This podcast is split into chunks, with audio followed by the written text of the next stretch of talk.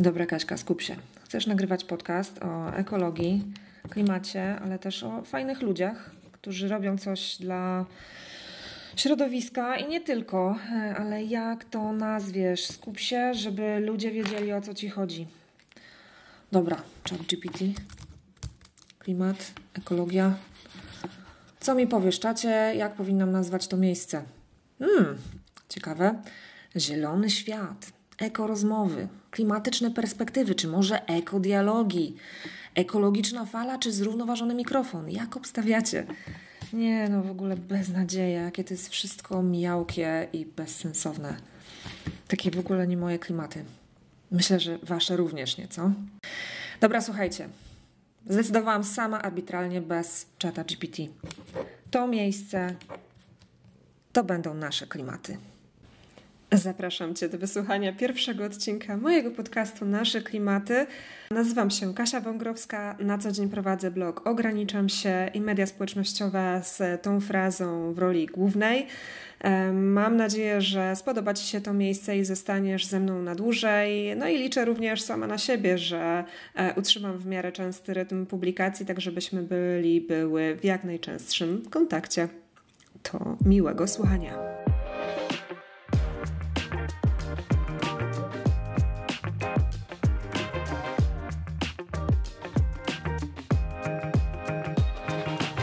Do nagrania tego odcinka e, i przeprowadzenia całej rozmowy skłoniła mnie moja domowa roślinna sytuacja. E, roślinna, ale taka bardziej parapetowa niż ogrodowa, ponieważ e, spotykamy się z moją rozmówczynią na przełomie listopada i grudnia, czyli w miesiącu, w którym w zasadzie jedyne rośliny, o jakie dbamy przez wzgląd na pogodę, jaka panuje na zewnątrz, to są te rośliny nasze domowe. Ja jakąś wielką wielką crazy plant lady czy rośliniarą nie jestem, ale e, tych roślin uzbierało się u mnie no, z kilkadziesiąt sztuk e, bez mała. E, I uwielbiam żyć wśród nich. Uważam, że im więcej roślin w domu, tym tak naprawdę lepszy w nim klimat. No tylko, że raz na jakiś czas, gdy zaglądam do tych moich roślinnych przyjaciół, dzieje się z nimi coś niepowołanego. A ja nie do końca E, te e, sytuacje z nimi związane rozumiem. E, no i czasem korci mnie, by taką no nieudaną już roślinę, czy taką, którą być może przelałam albo wysuszyłam, wyrzucić już do kosza.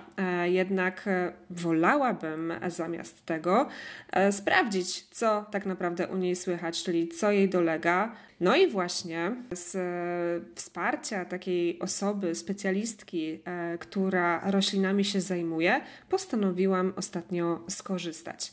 Bohaterką e, dzisiejszego podcastu jest Kama Chwil, założycielka mobilnej pracowni czy też lecznicy dla roślin Czarna Ziemia E, mobilnej, ale również i stacjonarnej, e, ponieważ e, kamę można zaprosić do siebie do domu na takie roślinne konsultacje albo przyjść ze swoim roślinnym delikwentem do niej, do pracowni na poznańskie Jeżyce.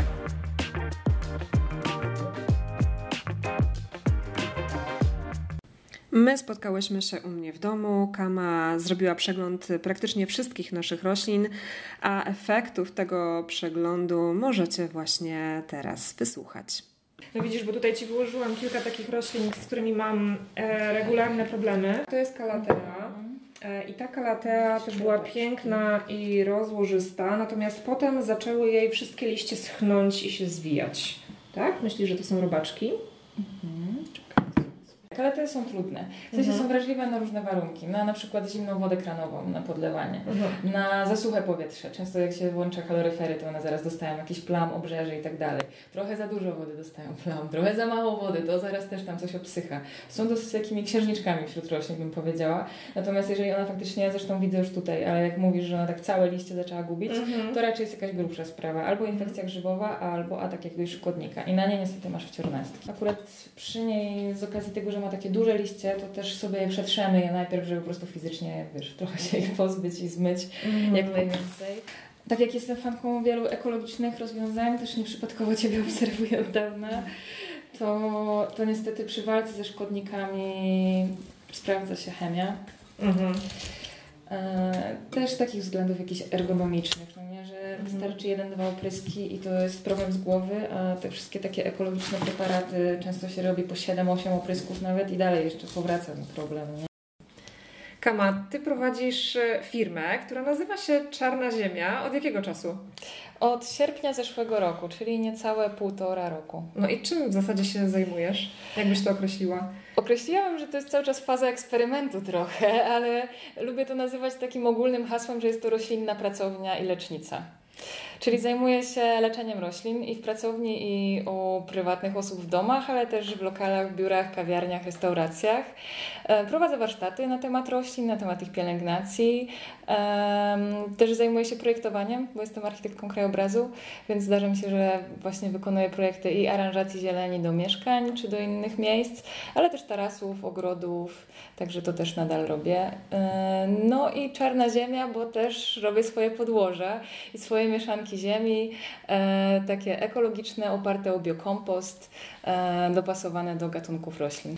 Dobra, to kalanchoe też wygląda jakby miał jakiegoś szkodnika. No tak, myślę, że to jest szkodnik, bo ja się zaczęłam zastanawiać, czy to nie było jakieś Mhm. Em, za duże podlewanie. Zobacz. Tutaj. Aha, są, Boże, jak ty to wypatrzyłaś? Ja nie jestem w Wiesz stanie co? czegoś takiego zobaczyć. E, no to nawet idzie. Mhm. Wiem czego szukać po prostu i Mhm. wiem, że takie zmiany są charakterystyczne dla nich, a nie dla Mhm. wysuszenia. To Mhm. wysuszenie wygląda trochę inaczej. To na przykład, o, tu ładnie widać takie kropki czarne, to są ich odchody. Mhm. O mój Boże. No. Jakbyś miała powiedzieć, co najczęściej trafia te nasze domowe rośliny, tak jak odwiedzasz swoich klientów i klientki, to co by to było? No jest kilka faktycznie takich sztandarowych szkodników, które się powtarzają najczęściej i tak jak u Ciebie są to wciornastki. Chyba, chyba faktycznie najczęstsze i też takie najbardziej żarłoczne. E, Najbardziej widoczne są właśnie efekty ich żarowania i, i najwięcej właśnie tworzą zniszczeń i są też takie mm, wszędobylskie, że właśnie szybko przemieszczają się pomiędzy pomieszczeniami i potrafią nam zaatakować po prostu wszystkie rośliny w całym domu. E, Więc chyba te wciornastki najczęściej, a poza nimi też przędziorki, wełnowce, ziemiórki i choroby grzybowe. Właśnie, ale bo wspomniałaś też wcześniej, że takim pozaszkodnikowym problemem wśród moich roślin było ich notoryczne przelewanie, czyli takie hojne żywienie ich aż nadprogramowo, no i wtedy te korzenie roślin gniją, e, roślina zaczyna podumierać e, i, i to w sumie też działa na jej szkodę, nie? Zdecydowanie, no. To rzeczywiście myślę, że gdybym miała określić najczęstszą przyczynę takiej śmierci roślin e, w, w naszych domach, to jest to zdecydowanie przelewanie, czyli po prostu jakaś tam nadgorliwość, albo z kolei brak systematyczności, że doprowadzamy rośliny do takiego stanu właśnie dużego przesuszenia, zapominamy o niej na kilka tygodni, a potem chcemy to nadrobić, wlewamy tej wody za dużo, roślina nie jest w stanie z niej skorzystać i, i po prostu korzenie zaczynają gnić i to doprowadza do śmierci rośliny. A czy jesteśmy w stanie w ogóle taką nadgniłą roślinę jeszcze uratować? Taką, która no już ma te korzenie przygniłe? To nigdy, tego nigdy nie wiadomo. Zawsze to jest ryzykowna sprawa. E, Są te elementy rośliny, które są już zgniłe, które widać. Zawsze ja to obcinam, na przykład takie zgniłe korzenie do zdrowego miejsca, czy zgniłe łodygi. Natomiast no, bakterii nie widać, E, więc może mogą one być już dalej e, gdzieś tam w dalszych częściach łodygi, liści i dopiero później zacząć się rozwijać. Jest kilka rzeczy, które możemy zrobić, natomiast nie dają one gwarancji. Generalnie przelanie jest dużo gorsze od przesuszenia, dużo bardziej niebezpieczne, więc powtarzam kolejny raz, zawsze, wszędzie, że lepiej przesuszyć niż przelać. No ale w ogóle to z tego, co ja obserwuję, co mówiłaś o moich roślinach, to większość z nich to są tak naprawdę sukulenty albo rośliny ala sukulenty, zbliżone do nich, o grubych, mięsistych liściach, a my i tak, przynajmniej ja taką miałam tendencję, że no raz w tygodniu trzeba podlać, no bo trzeba pamiętać o tych e, żywych stworzeniach w naszym domu, nie tylko o dzieciach i zwierzętach, nie, ale też o roślinach. I tak aż, wiesz, aż czasem e, korci, że no jak jak? Przecież to nie będę zaniedbywać tego mojego kwiatka w cudzysłowie, nie? Przecież on musi dostać swoją porcję. No jest jakieś takie poczucie obowiązku, natomiast no, ono powinno iść gdzieś tam za wiedzą na temat roślin, więc zawsze zachęcam, żeby się dowiedzieć, jak dana roślina się nazywa. No każdy z nas ma telefon w ręku, to nie zajmuje dużo, nie? Wpisać taką nazwę do Google'a i, i dowiedzieć się, jakich tam warunków potrzebuje. E, tym bardziej, że teraz na każdej doniczce jest obowiązek, żeby była nazwa przynajmniej gatunkowa rośliny, więc naprawdę łatwo jest to sprawdzić, nawet jeśli gdzieś tam w sklepie nie, nie możemy się tego dopatrzeć. Mhm. A żeby wspomniałaś wcześniej, jak rozmawiałyśmy jeszcze poza nagraniem, że ty właśnie jesteś takim typem osoby, która potrafi zabrać roślinę, która już naprawdę źle wygląda, e, czasem nawet ze śmietnika i odratować ją. E, I ja naprawdę jakby jestem zafascynowana takimi osobami, które mają tą rękę do roślin, bo to czasem się tak mówi, nie? że mhm. ktoś ma rękę do roślin, że jest w stanie e, wskrzesić tego Feniksa z popiołów niemalże. E, I dla mnie to jest coś jak, nie wiem, no jak właśnie, nie wiem, ratowanie dobrych ubrań, bo ktoś je wyrzucił mhm. do kosza, bo nie miał innego pomysłu, co z nimi zrobić. Tak samo tutaj, nie? No jednak e, nie marnujemy tej żywej istoty, jaką jest roślina, jakby nie było, tylko dajemy jej jeszcze szansę na życie. Kurczę, no ratujesz rośliny, to jest super. Dokładnie, jak najbardziej. W ogóle wiele osób, które na przykład odwiedza mój dom, myśli, że ja mam nie wiadomo jaką dżunglę i nie wiadomo jakie okazy, a tak naprawdę większość mojej kolekcji roślin, a ona jeszcze do niedawna liczyła ponad 70 e, roślin, to były właśnie same takie odratowane jakieś przypadki, więc one nie wszystkie były jakoś super okazałe, ale dla mnie były takim powodem do ogromnej dumy i radości, że w ogóle one żyją, że właśnie wypuszczają tam młody, nowy listek, bo wcześniej na przykład nie miały żadnego, nie? Więc, więc te, te rośliny nie są może jakieś takie pokazowe i bardzo instagramowe, ale ja wiem, że po prostu dzięki mojej pracy one w ogóle żyją, nie? Mhm. I że, że mm, właśnie gdzieś tam udało mi się je uratować. To naprawdę jest satysfakcjonujące na maksa, no. Powiedz, czy do takiego um, obcinania roślin używasz jakichś specjalnych nożyczek? Bo tu widzę, że masz takie nożyczki, czy sekator, nie wiem jak to nazwać. Tak, to jest właśnie coś pomiędzy. To są takie nożyczki ogrodnicze, czyli na takiej sprężynie one przypominają sekator, ale mają wąskie e, czubki, którymi łatwo jest gdzieś tam dojść e, właśnie do jakichś tam cieniutkich łodyg, a jednocześnie mają bardzo mocne ostrza, więc można nawet jakieś tam grubsze drewniałe. Tak. Trochę jak... Um roślinna wersja nożyczek do paznokci. Trochę mi się tak skojarzyło, nie? Że takie ostrzejsze jak chirurgiczne bardziej. No. Mhm. Bardzo, bardzo są wygodne i faktycznie są mocne, także nawet jakieś tam właśnie zdrewniałe pędy gałązki można też nimi przycinać. Mhm. Mm, ale taki tradycyjny sekator też mam. E, do jakichś tam większych, grubszych rzeczy też się przydaje. Na przykład do monstery? Do monstery też, e, ale na przykład częściej go używam do fikusów, bo one są zdrewniałe i mają takie grubsze gałęzie, szczególnie jak są uschnięte, to trudno je obciąć czymś takim mm -hmm. drobnym, typu mm -hmm. nożyczki. A też zauważyłam, że nie posługujesz się lupą, a na wielu kanałach instagramowych, rośliniarskich widzę, że ta lupa to jest jakiś must have i każdy musi tą lupą sobie sprawdzać. Ty sobie podświetlasz po prostu telefonem, latarką, tak? Tak, podświetlam sobie pod różnymi kątami i wtedy widzę te, te szkodniki. No one wszystkie, które występują na roślinach są widoczne gołym okiem. Mhm. E, faktycznie może dla niewprawionego oka jest tu jakaś potrzeba, żeby to sobie powiększyć i się upewnić, że to na przykład jest przędziorek, a nie tam jakiś pyłek kurzu, ale no ja umiem to już rozpoznać, więc, więc nie noszę lupy ze sobą, ale mhm. jeżeli komuś jest to pomocne, to jak najbardziej można z lupy korzystać, pewnie, że tak. Mhm. Myślę, że właśnie dużo bardziej pomocne jest jakieś źródło światła, żeby pod różnymi kątami sobie podświetlać te liście i, mhm. i zobaczyć dokładnie. I dobry no. wzrok. I dobry wzrok, ja na szczęście go mam.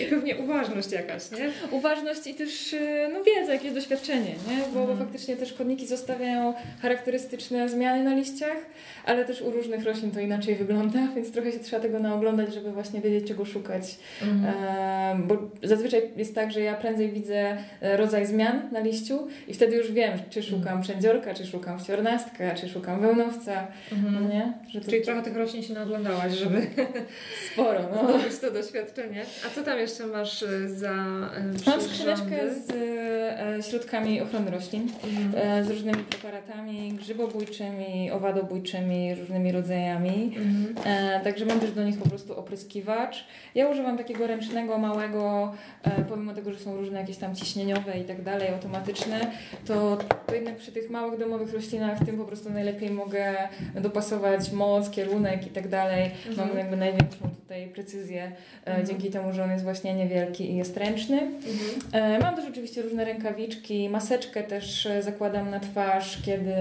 tak, mam właśnie maseczki, kiedy stosuję jakieś opryski chemiczne, żeby też się chronić, nie wdychać tego aerozolu. I zawsze też mam ze sobą jakieś ściereczki i to jest w ogóle mój ulubiony rodzaj ściereczek, zawsze wszystkim polecam. Jakaś zwykła ściereczka, po prostu może być bawełniana albo z mikrofibry. Mm, do wycierania liści roślin po prostu na sucho. Aha. E, że też dużo jest w internecie różnych informacji, że tam jakieś olejki na błyszczacze, jakieś tam różne, różne preparaty, do czym można wycierać liście, a tak naprawdę najlepiej się sprawdza sucha ściereczka. Mhm. No. Powiedz, bo um, wiem, że Ty masz podłoże edukacyjne, które pozwala Ci mieć pewną wiedzę dotyczącą roślin, uprawy roślin, ponieważ e, studiowałaś, no właśnie, przypomnij... Projektowanie zieleni, architekturę krajobrazu, tak. No właśnie, to na projektowaniu zieleni na pewno uczy się o tym, jak pielęgnować rośliny, um, więc tak. pewnie to, to Ci pomogło. A, a skąd taki pomysł w ogóle na mm, no właśnie przerzucenie się poniekąd z projektowania ogrodów głównie na zajmowanie się takimi roślinami domowymi? Muszę przyznać, że czułam trochę jakieś e, wypalenie wręcz po 10 latach zajmowania się tylko projektowaniem i pracą w ogrodach i pracowałam też w jednym miejscu przez 10 5 lat, więc to jest już taki czas, Pracowałaś kiedy... dla kogoś? Tak, pracowałam na etacie w firmie, więc to też były takie projekty, że no nie, nie miałam tam dużego wpływu na to, co projektuję, dla kogo, jak przebiega ten cały proces, tylko raczej po prostu musiałam realizować wszystkie zlecenia, które przychodziły do firmy. Mm, I czułam, że gdzieś tam taka niezależna bardziej droga jest dla mnie i że tego bardzo potrzebuję. E, I też muszę przyznać, że wydarzył się jakiś taki duży boom na rośliny w pewnym momencie. Mam wrażenie, że to się chyba w pandemii jakoś tak najbardziej rozwinęło. Wielu moich znajomych wtedy się zainteresowało roślinami. Ja od zawsze lubiłam rośliny, zbierałam, interesowałam się nimi i tak dalej. I tymi ogrodowymi, i dzikimi, i ziołami, i, i jakimiś tam uprawowymi, i tymi właśnie w domu.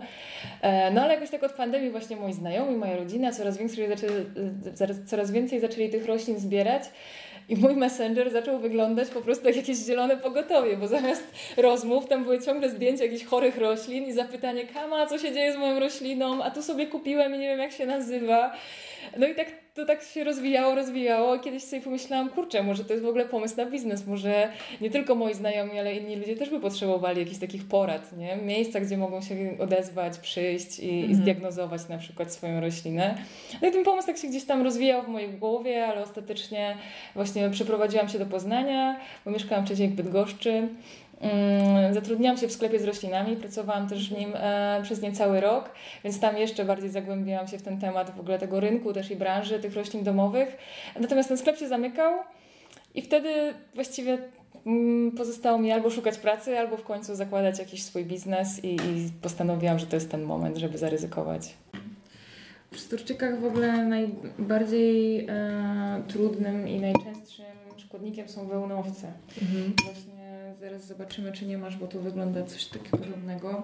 Mhm. I to są takie białe kłaczki, które są w zagłębieniu liści u podstaw. Gdzieś tam mhm. trzeba bardzo wyraźnie się przyjrzeć. Białe, takie klejące, wygląda jak taki, nie wiem, kuleczka waty. E, bardzo trudno jest je zwalczyć, bo one właśnie się chowają w tych największych zagłębieniach. Mhm.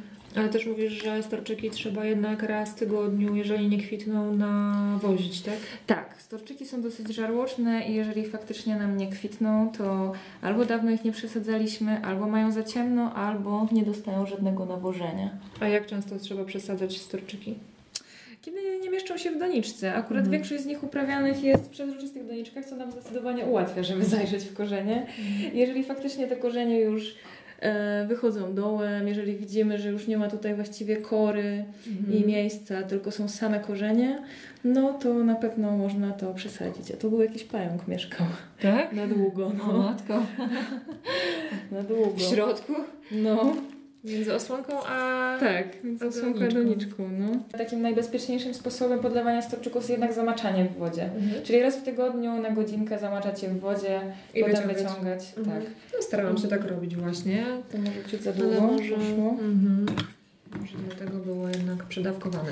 No, Natomiast też storczyki nie potrzebują mieć stale wilgotnego tego podłoża, więc jeżeli na przykład po tygodniu faktycznie, nie wiem, bo stał w słabo naświetlonym na przykład kącie naszego mieszkania, albo nie wiem, mieliśmy chłodniej w mieszkaniu, i po tygodniu to podłoże cały czas jest wilgotne, to nie ma potrzeby zamaczania mm -hmm. tego non-stop. One nie muszą mieć ciągle wilgotne. A powiesz, to są korzenie powietrzne? Tak, to są korzenie powietrzne. I one tak mają sobie rosnąć? Mają tak sobie rosnąć. W naturze, w dżungli, gdzie jest bardzo duża wilgotność, storczyk też sobie nimi pobiera po prostu wilgoć z podłoża. Mhm. E, wygląda na zdrowego. Dla mnie to jest ciekawe, że nie tylko pomagasz ludziom w pielęgnacji roślin, ale również no właśnie sprzedajesz chociażby swoją mieszankę ziemi, co też jest ciekawe, nie? No bo to jest wzbogacony kompost i to jest ziemia konkretna do konkretnych Gatunku. rodzajów mhm. roślin, tak, do konkretnych gatunków, e, więc też pomagasz w ten sposób ludziom, jakby ułatwiasz im życie. Ja sama szukałam po prostu odpowiedniej ziemi dla swoich roślin, zanim jeszcze miałam czarną ziemię i zaczęłam tak kombinować i przeprowadziłam się do Poznania, dowiedziałam się, że to jest biokompostownia, więc sobie przywiozłam jakieś tam pierwsze worki tego kompostu. Okazało się, że on się super sprawdza po prostu, że jest mhm. bardzo żyzny. Potwierdzam, że... bo mam też w swoich skrzyniach no właśnie, właśnie. i naprawdę w, nawet w tej ziemi mojej, w gruncie, tak dobrze rośliny nie rosły jak właśnie w tych skrzyniach, więc on jest naprawdę, naprawdę dobry. Tak, jest naprawdę dobry, więc e, zdarzają się tam jakieś odpadki, ale to mhm. wystarczy faktycznie przesiać i, i fajnie można go sobie mieszać i wykorzystywać też do tych roślin domowych. E, I mnie to też bardzo cieszy, że uniknęłam korzystania z torfu, który po prostu jest wydobywany z naturalnych siedlisk, jest naszym zasobem naturalnym, bardzo cennym. Torfowiska są w ogóle chyba jednymi z moich ulubionych w ogóle takich dziko przyrodniczo miejsc. Po prostu uwielbiam je odwiedzać i, i kocham roślinność, która tam występuje. Są naprawdę unikatowe w ogóle gatunki, e, więc e, jakoś tak mi się to zawsze nie zgadzało, że w ogóle niszczymy jedno miejsce, żeby mieć po prostu roślinę na parapecie w domu, nie? czy w ogóle szkółki roślin też korzystają z torfu, więc mhm. to, to, to jest takie w ogóle niefajne strasznie. No właśnie, to na co zwracać uwagę, gdybyśmy kupowali ziemię w sklepie ogrodniczym, dajmy na to? Mhm. Jest właśnie już coraz więcej e, producentów, którzy sprzedają ziemię i po prostu na nich jest napisane ziemia bez torfu. Zazwyczaj właśnie jest tam ziemia kompostowa w środku, czyli właśnie też jakiś rodzaj po prostu kompostu e, i na przykład włókna drzewne. E, I, I to jest taka baza właśnie tych podłoży i to też jest jak najbardziej ok. No. Mhm. A gdybyś miała poradzić coś takim domorosłym ogrodnikom, tudzież rośliniarzom, rośliniarom, e, z jakich źródeł wiedzy najlepiej korzystać, żeby dobrze pielęgnować i dbać o swoje rośliny, to co by to było? Szczerze mówiąc, y, to nie jest najłatwiejsze pytanie, bo to jest w ogóle ciekawy temat i też ja do tego się zdecydowałam. Wujek Google? Wujek Google, tak, tylko rozsądnie używany. Mhm. Najlepiej sprawdzać kilka źródeł wiadomo. E, są takie stare książki e, Pielęgnowanie roślin domowych. One były w dwóch częściach. Takie w twardej okładce Takie w twardej okładce. Tak, Kojarzę. dokładnie. Z takimi kompozycją kwiatową na, na pierwszej stronie, na okładce o, matko, właśnie. To jest dobre? Nie te wszystkie to nowe jest, publikacje? To jest najlepsza książka chyba, jaka, jaka powstała naprawdę. E, te nowe publikacje, często jest tam sporo wiedzy prawdziwej, ale one są mało wyczerpujące, a tam jakby naprawdę, naprawdę jest dawka solidnej wiedzy o każdej roślinie, jakby są dwie strony A4 zapisane maczkiem. Są bardzo pomocne zdjęcia właśnie ze zmianami na przykład na liściach, które pomogą nam zinterpretować, czy to co my mamy to jest bardziej nie właśnie czy wciornastek, czy przędziorek, czy przelanie, czy grzyb. Jest dużo właśnie pomocnych też rysunków tam, opisów. E, naprawdę świetne są te książki, aczkolwiek one oczywiście nie są już dostępne normalnie w księgarniach, jedynie można na nie gdzieś tam polować z drugiej ręki, bo, bo nie są już wydawane. No to coś czuję, że po tym odcinku E, serwery się zagrzeją. No, ale chyba, chyba żałuję, że to powiedziałam, bo mi zginęła pierwsza część, nie wiem gdzie, ale znowu poszukuję, żeby sobie ją dokupić. Ale kto wie, może do podzielni kiedyś taka książka trafi, nie? Więc można wtedy Byłoby polować super, na tak. takie egzemplarze, nie? Mm. Zdecydowanie. No, no myślę, że gdzieś one leżą u naszych babci, ciotek, mam e, pewnie gdzieś tam zapomniane, a naprawdę są cennym źródłem wiedzy. Natomiast internet jak najbardziej też. Ja bardzo serdecznie polecam w ogóle oglądać też różne materiały wideo, bo jednak przy tej wiedzy właśnie związanej z roślinami większość ludzi też w ogóle jest wzrokowcami, ale też faktycznie to, to oczami rozpoznajemy, co z tą rośliną jest nie tak, więc e, jeżeli mamy właśnie jakieś wideo, ujęcia z różnych stron na różnym e, etapie rozwoju, czy właśnie choroby, czy, czy w ogóle samej rośliny, e, to tak się chyba uczymy najlepiej i najłatwiej. No. Czyli co, kanały na YouTubie, kanały na Instagramie? na YouTubie i na Instagramie. No. Mhm. Masz jakieś takie konkretne, które byś poleciła? Ze dwa? E, na YouTubie na pewno mogę polecić e, kanał sklepu Jungle Boogie. E, oni robią właśnie dużo, dużo filmików, poza tym, że ze swoimi dostawami to też takie edukacyjne, które, które faktycznie mogę polecić. I e, jest też taka dziewczyna, która prowadzi kanał Make Your Life Greener. I mhm. ona też robi bardzo merytoryczne, fajne filmy. Ona też w ogóle jest architektką krajobrazu, więc też ma przygotowanie takie merytoryczne, bardzo solidne. Linki do materiałów postaramy się umieścić też w opisie tego odcinka, więc nie bójcie się, nie musicie teraz wyciągać długopisów i notować, chociaż oczywiście możecie. A tu z kolei na przykład ja mam wrażenie, że ta roślina być może już wymaga, nie wiem, przesadzenia. Nie ma za małej tej doniczki? co? Łatwo sprawdzić. Zobacz, wcale nie jest przerosnięta, nie? nie? Mhm. To jakby miała tutaj tak przerost jakby, korzeni, tak? Tak, jakby było widać, że, że ma ciasno, że czasem jest tak, że ziemi już praktycznie nie widać, nie? Że są mhm. tylko korzenie i korzenie. Mm to wtedy ewidentnie jest to moment, żeby ją przesadzić. A jeżeli one nawet nie wychodzą dołem, jeżeli widać tutaj, że, że jest wszędzie raczej podłoże, a nie korzenie, mm. to niech nie ma ludzi, niech sobie rośnie. Mm -hmm. No super Kama, dziękuję Ci bardzo za to, że dzisiaj do mnie przyszłaś i zechciałaś podzielić się swoją wiedzą na temat roślin, ale też zadbać o te moje rośliny. Mam nadzieję, że dzięki tej Twojej wprawnej ręce one teraz będą rosły pięknie i bezszkodnikowo. E, mam nadzieję, że tak właśnie będzie. Zapraszam Cię oczywiście na rewizytę, żeby się ewentualnie sprawdziła, czy wszystko tam jest ok. E, no a Wam polecam obserwowanie Czarnej Ziemi i zaproszenie jej do siebie do domu, jeżeli jesteście z Poznania lub okolic, to oczywiście taka opcja istnieje albo właśnie doedukowanie się z zakresu tego, co tym naszym roślinom może dolegać i jak je pielęgnować, tak żebyście nie musieli zastanawiać się nad lekko zwiędłym kwiatem w cudzysłowie, czy już go wyrzucić, czy jeszcze go zostawić, tylko mieli tą nadzieję do końca, że coś można z nim zrobić i po prostu wyposażyli się w te narzędzia, żeby tak. go odratować. No bo możecie szkoda też do mnie, wyrzucać. Tak, nie? możecie też do mnie na Instagram, właśnie na Instagram Czarnej Ziemi wysyłać fotki. Ja też e, bezpłatnie po prostu, hobbystycznie, bo, bo, bo jakby tak uwielbiam te rośliny. Staram się gdzieś tam przysiąść do tych informacji, do tych wiadomości i podpisywać i podoradzać. E, także możemy też być w kontakcie przez mój Instagram jak tak. najbardziej. A Kasia też dziękuję Ci za zaproszenie, no ale teraz wszystko w Twoich rękach. Trzymam kciuki i oszczędniej używaj konewki. No. Tak jest, tak jest. No mam nadzieję, że ta moja ręka już nie będzie drżała nad tymi roślinkami tak często jak e, wcześniej, e, czyli będę im dawkowała um, skromniej napoje. Mm, dzięki jeszcze raz. Y, z nami była doktor Kama. Nie wiem, czy tak się mogę tutaj e, ochrzcić. E, Kama, która prowadzi profil i działalność o nazwie Czarna Ziemia. Trzymajcie się, wasze roślinki też niech się zdrowo trzymają. E, no i co? Śmiało ratujcie roślinki ze śmietników, bo one też zasługują na godne życie. Dokładnie. Dzięki wielkie. To był pierwszy odcinek mojego podcastu Nasze Klimaty. Dziękuję Ci bardzo za jego wysłuchanie. Zachęcam Cię do dokonania oceny mojego podcastu na platformach podcastowych. No i mam nadzieję do usłyszenia kolejnym razem. Na razie.